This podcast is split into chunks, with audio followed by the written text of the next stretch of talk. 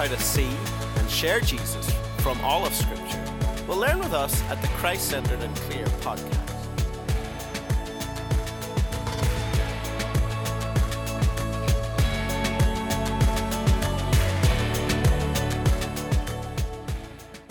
Welcome to the Christ Centered and Clear podcast. We are on week four of a series by Jon Akin called How to Foolproof Your Family.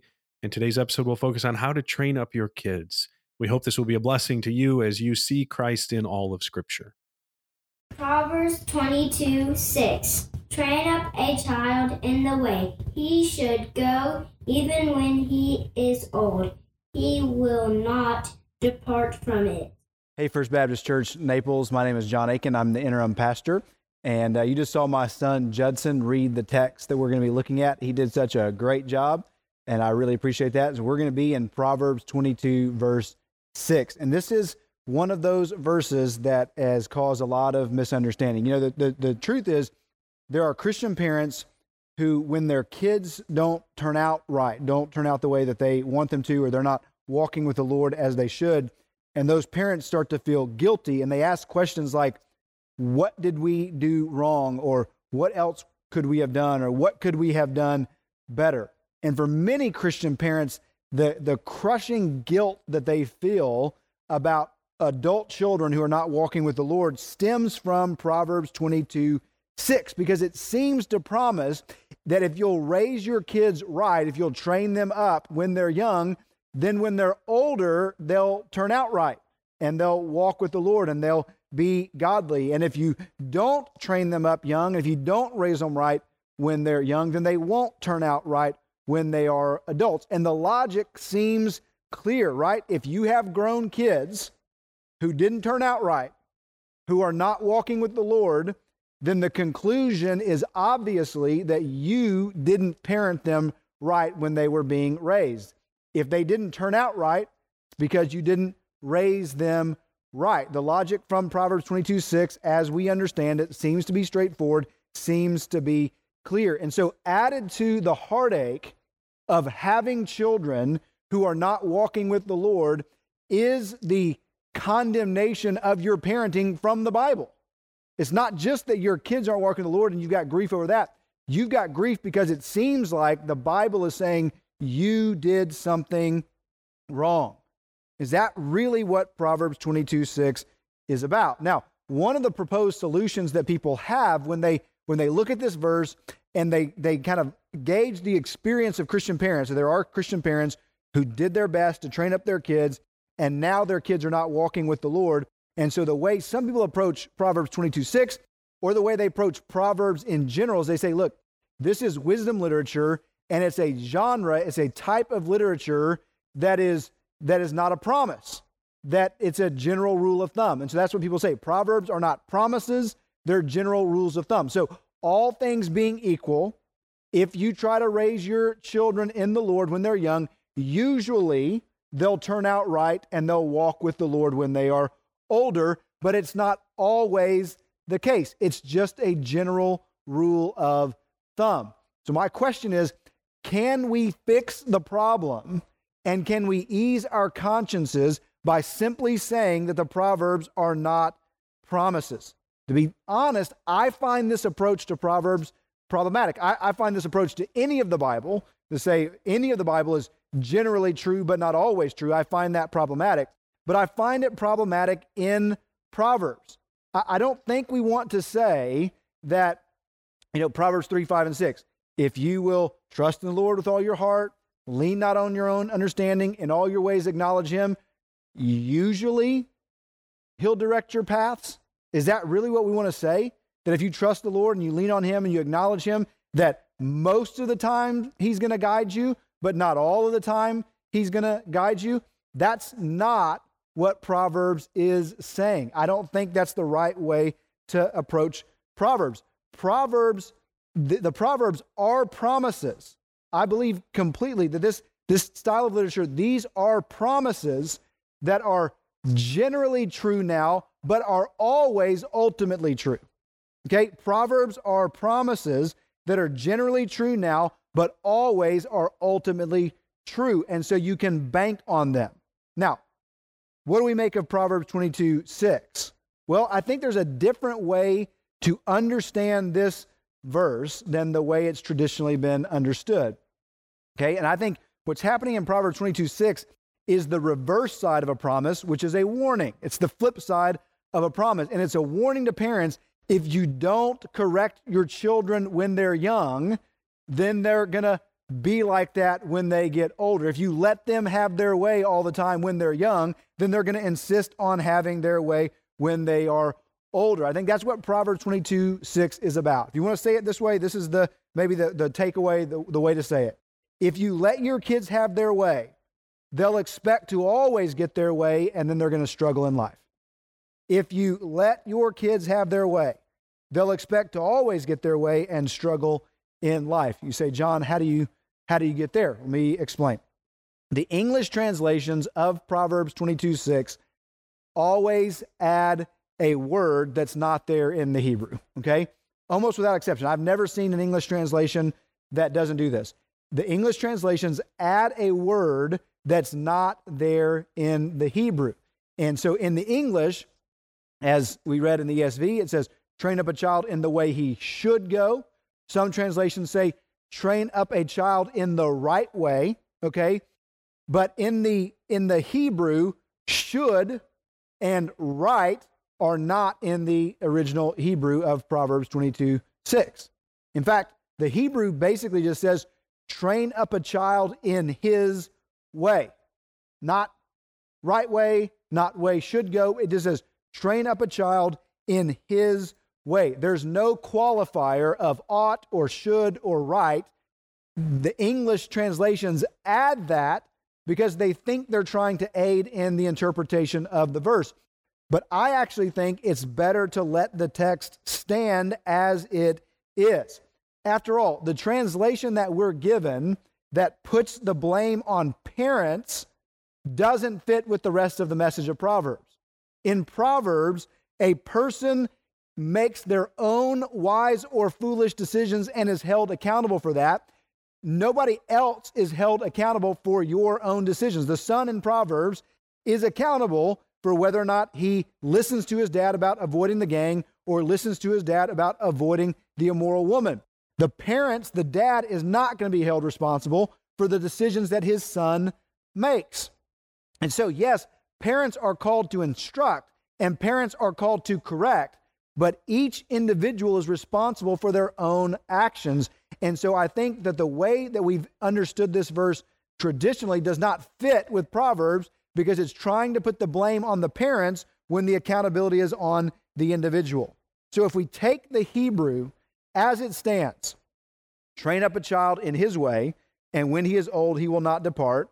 What does that mean? What does it mean to train up a child in his way? Well, I think there's there's two options that are acceptable options. I think one is better than the other.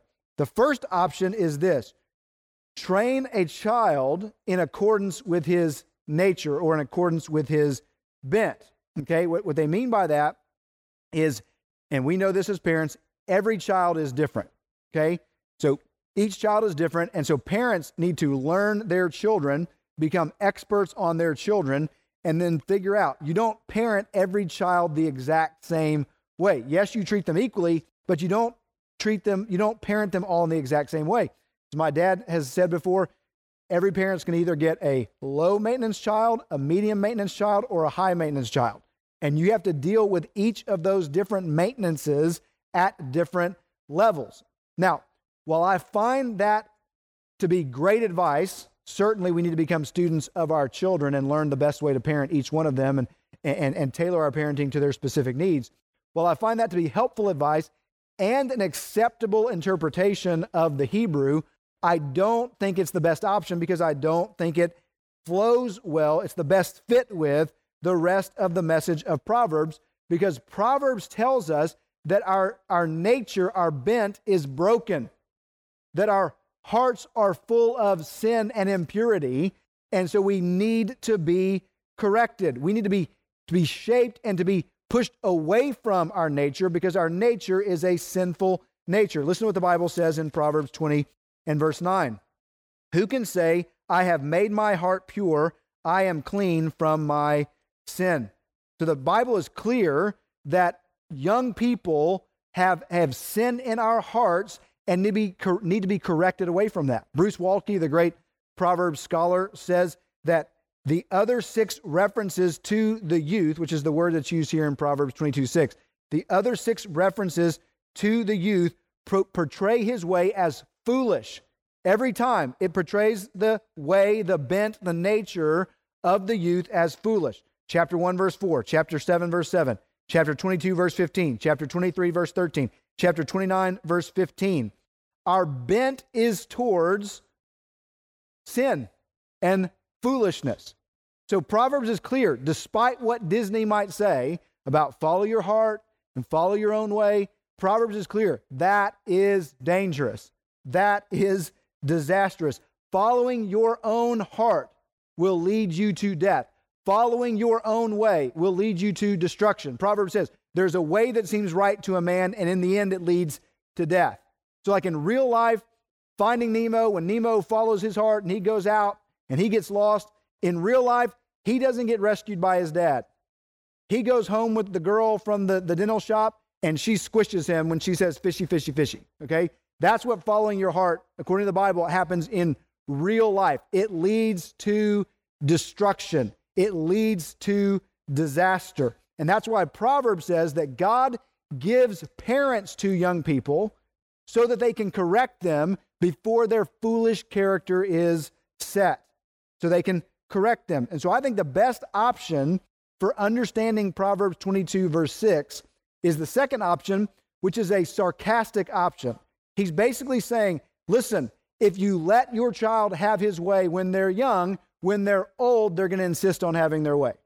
Train up a child in his way, and when he's old, he will not depart from it. So let him have his way when he's young, and when he's older, he will not depart from it. If you let your kids have their way, they'll expect to always get their way and struggle in life. And so this verse is a warning. Parents, correct your children before it's too late. There are two other verses in Proverbs, I think, that, that help us understand why this is the best interpretation of this verse. The first one is chapter 22, verse 15. So just a few verses later, we see this Folly is bound up in the heart of a child, but the rod of discipline drives it far from him. So you see it clear. Heart is foolishness. That's what is in the heart. That's what's in the nature of children. And so, discipline, correction is used to drive foolishness out of the heart. That's why you need to correct. Or Proverbs 29, verse 15. Look, listen to what it says The rod and reproof give wisdom, but a child left to himself brings shame to his mother. Again, it's clear. A child left to himself, to his own way, to his own devices, will bring shame to his parents. And so God gives parents the rod and the rebuke as means to correct their children. And so Proverbs 29 15 is clear. Correction is needed, it is essential for parents to discipline and correct their children. And we see in this verse that the way we discipline our kids changes over time. We start early on with the rod, with spanking. I, I do think that the Bible is clear that it commends spanking. So if you're if you're mad about that, you're upset with me, email Solomon, tell him how you feel. But these are his words, not mine. Okay. So God gives us spanking when they're little. There was an old uh, Egyptian proverb that said, "Little boys have ears in their backside." Okay, that that's the only way that they're going to hear is if you apply pressure to the backside. And so, spanking is is given as an option, always in moderation, never out of anger, never out of abuse or, or trying to get angry with your children, but simply to correct so they can understand right and wrong. And then as they get older, just the rebuke or the restriction that you, by your words and by the things that you limit, you're able to pass on wisdom to them simply by rebuke. If a sign of wisdom, according to the Bible, is that somebody can receive a rebuke and then correct their path themselves. They're not even needing uh, some kind of a physical punishment, just, just receiving the words, they're able to correct their behavior. And so we discipline and we discipline in a way that changes over time. And the reason we do that is because kids don't have to be taught to do wrong. I mean, kids, kids don't have to be taught to do wrong. I remember the story I heard from when I was a little boy. I was about two or three years old. I've got a twin brother, Nathan, and my parents were going out on a date. And so they had a babysitter come over. And, and so they're getting ready to leave. They're giving these final instructions to the babysitter. And, and she hears me screaming from the back bedroom. And she says, Is everything okay back there? And my parents say, Oh, they're, the boys, they play loud. It's no big deal. Don't worry about it. Uh, no big deal. And so they finished, you know, here's what, here's what you're going to do for dinner. Uh, here's where you can reach us. We are, we are taking off. And so my parents leave.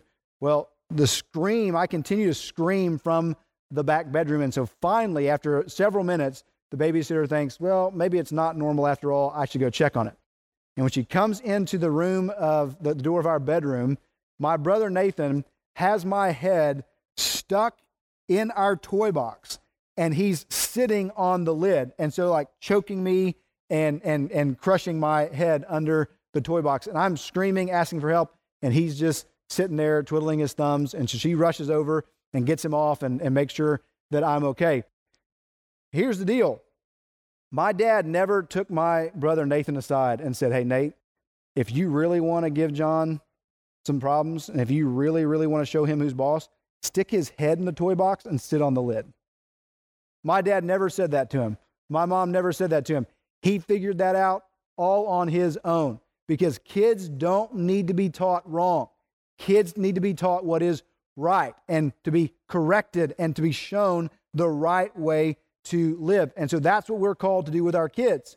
And if you give in all the time and you just give your kids whatever they want, whenever they want, you're going to create little Veruca Salts. If you remember the movie that Willy Wonka and the Chocolate Factory, who just, I want this daddy and give me this daddy and I want it now. And, and, and you're immediately giving in to all of their desires and, and, and their wants for gratification and what you're doing is you're doing a disservice because when they grow up, it's going to cause all kinds of problems. They're not going to be able to keep a job because they feel entitled and that they don't have to listen to their boss. They're not going to be able to problem solve because you helicoptered in and always shielded them from the consequences. They're not going to be able to delay gratification and they're going to want to immediately just fulfill whatever urge that they have and it's going to cause them all kinds of problems. You have to be able to say no. And the problem is that there's so many parents who can't. Remember this article I read from The Atlantic years ago uh, called How to Land Your Kid in Therapy? And I, I found it very interesting. Is, it's an interview with a teacher, and this is what the, the writer says. Another teacher I spoke with, a 58 year old mother of grown children who has been teaching kindergarten for 17 years, told me she feels that parents are increasingly getting in the way of their children's development. I see the way their parents treat them, she said, and there's a big adjustment when they get into my class. It's good for them to realize that they aren't the center of the world, that sometimes other people's feelings matter more than theirs at a particular moment. But it only helps if they're getting the same limit setting at home. If not, they become impulsive because they're not thinking about anybody else. This same teacher, who asked not to be identified for fear of losing her job, says she sees parents who think they're setting limits when actually they're just being wishy washy. A kid will say, Can we get ice cream on the way home? And the parent will say, No, it's not our day.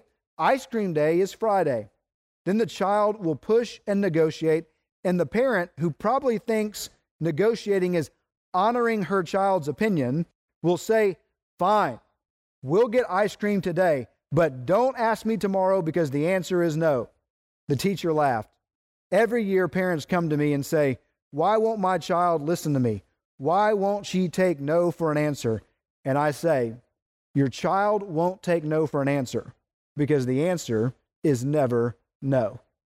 Listen, parents, you have to be able to say no to your children. You shouldn't let them get their way all the time. You shouldn't leave parents of teenagers, you shouldn't leave your teenagers alone with their boyfriend or girlfriend. You shouldn't give in to everything that they want. Because if you can't say no and if you can't set limits, then the Houston Police Department, along with the book of Proverbs, agrees that you're in for a life of heartache, and so are your children. I, I, saw this years ago. I don't know if it was really put out by the Houston Police Department, but it's, it's something that says it was put out by the Houston Police Department on how to raise a delinquent, and I, I think it's an interesting list. Let me share it with you. And it goes right along with Proverbs 22 6. Begin with infancy to give the child everything he wants.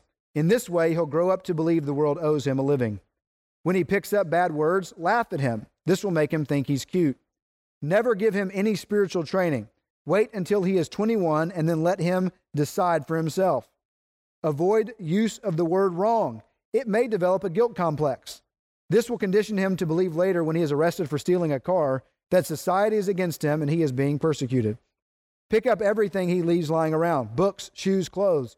Do everything for him so that he will be expecting it. Give a child all the spending money he wants. Never let him earn his own. Why should he have things as tough as you had them? Satisfy his every craving for food, drink, and comfort. See that every sensual desire is gratified. Denial may lead to harmful frustration. Take his side against neighbors, teachers, policemen. They are all prejudiced against your child. Prepare for a life of grief because you are likely to have it. No, parents, we have to be able to say no to our children. And it may seem harmful and it may seem hateful to discipline, but Proverbs says it's actually the exact opposite. If you love your children, then you will correct them. I remember my dad telling me this story when he was in high school. He was out at dinner with several of his buddies, and they were talking about curfew. And so they were saying, "Well, I've got 11 o'clock, I've got midnight, I've got 12:30." They were talking about curfew, and one guy at the table, one of his friends, said, "I don't have a curfew at all." And all his friends were jealous immediately. And they're like, oh, that's incredible. I can't believe you don't have a curfew. Your parents must be the coolest parents in the world. And my dad said, his countenance changed a little bit. And he said, my parents don't care if I ever come home or not. And my dad realized in that moment that actually, instead of having cool parents, his parents didn't really love him. He didn't feel the love of his parents because they hadn't set appropriate boundaries in place to try to help him and to keep him from doing something that he wasn't supposed to do and what he, he didn't need to do. And so if you love your kids, heed the warning of Proverbs 22 6 and, and correct them before it is too late. Because if you let your kids have their way, they'll expect to always get their way and they'll struggle in life. And ultimately, what your kids need is the gospel of Jesus Christ. They need the gospel. What your children need is not for you to just simply modify their behavior with, with bribes for when they do right and, and threats for when they do wrong. If that's all it is, if it's simply modifying behavior, then what you're going to do is you're going to create Pharisees who are self righteous, or you're going to create rebels who, when you're gone and the, the, the treat of your bribes is gone and the threat of your discipline is gone, they're just going to rebel and do whatever they want. What we're after is life change by the gospel of Jesus Christ so that when your children are out of the house and on their own and it's just them and Jesus, they'll do okay.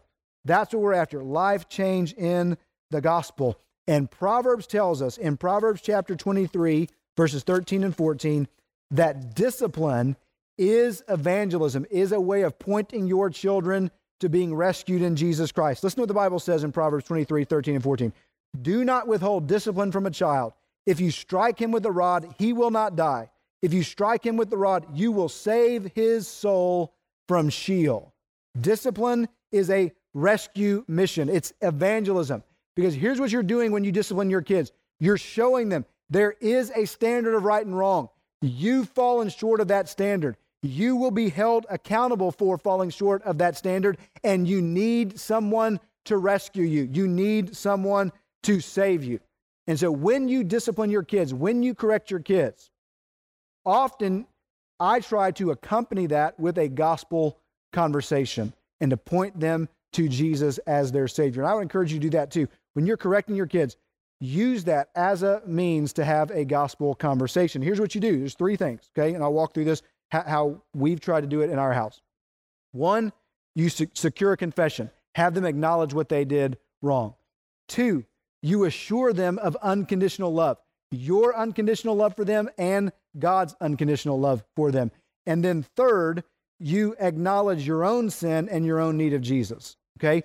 So when we discipline our kids, when I discipline Judd, I have to, to spank him or, or put him in timeout or whatever, when I'm, when I'm disciplining Judd, usually I'll sit down and say, buddy, why are you in trouble? Okay? I'm trying to secure confession. Why are you in trouble? Well, Dad, I disobeyed you and Mom. Yeah, you did. What's that called? It's, it's called sin. Okay? I want you to understand, buddy, as I, again, I'm assuring, assuring him of unconditional love. I want you to understand that no matter what you do, mommy and daddy are going to love you no matter what. And Jesus is going to love you no matter what, no matter what you do. And then I'm trying to, to confess my own sin and, and point them to the, their need of a Savior in Jesus and say, look, buddy, I, I want you to understand when I was your age, I disobeyed my parents too. And so I'm a sinner just like you, and I need the grace and mercy of Jesus just like you. And then I'll, I'll do the discipline, and then I'll hug him and I'll say, I love you, buddy, and I'm going to love you until it changes you because that's what Jesus has done for me. And so when you discipline, that's what you're trying to do. Get them to acknowledge what they have done wrong. Assure them of the fact that your love and God's love will never change no matter what they do. And then re- remind them that they need a Savior just like you need a Savior. And that can help shape them in a, in a way that doesn't just modify behavior, but, but points them to life change in Jesus Christ. You say, Jon, what do I do if I've, if I'm, if I've blown it? I didn't start with my kids when they were young and, and, and correct them. My kids are grown now. We missed the boat on this. Uh, I, am divorced. I don't get to spend as much time with my kids. My ex and I aren't on the same page on, on how to raise the kids. I, am part of a mixed family, and, and, and, I don't know what my role is with the kids who are not my biological kids. And it, wherever you are, wherever you are at this point in your life, the bad news is you cannot go back and change the past. You cannot do one second to change the past, and fretting about it will not help. The good news is that in the gospel of Jesus Christ, God offers you grace and forgiveness and to wipe the slate clean so that from this point forward, you can try to pursue God's design for your family. Wherever you're at, it's not going to be perfect, not going to be easy, not going to be, you know, just rainbows and unicorns. But from this point forward, you have an opportunity to pursue God's design and say, look, I don't care if my kids are three or 15 or 25 or 45. I've got an opportunity from this point forward to try to speak love and the gospel into their lives. And I'm going to do everything I can to pursue God's design for their life, this point moving forward. I'm going to love them in that way so that hopefully, if we heed the warning of Proverbs 22 6 and we correct our children before it's too late, we can stand in glory with our Lord Jesus Christ and say exactly what he says in Hebrews chapter 2 Here I am with the children that you have given me.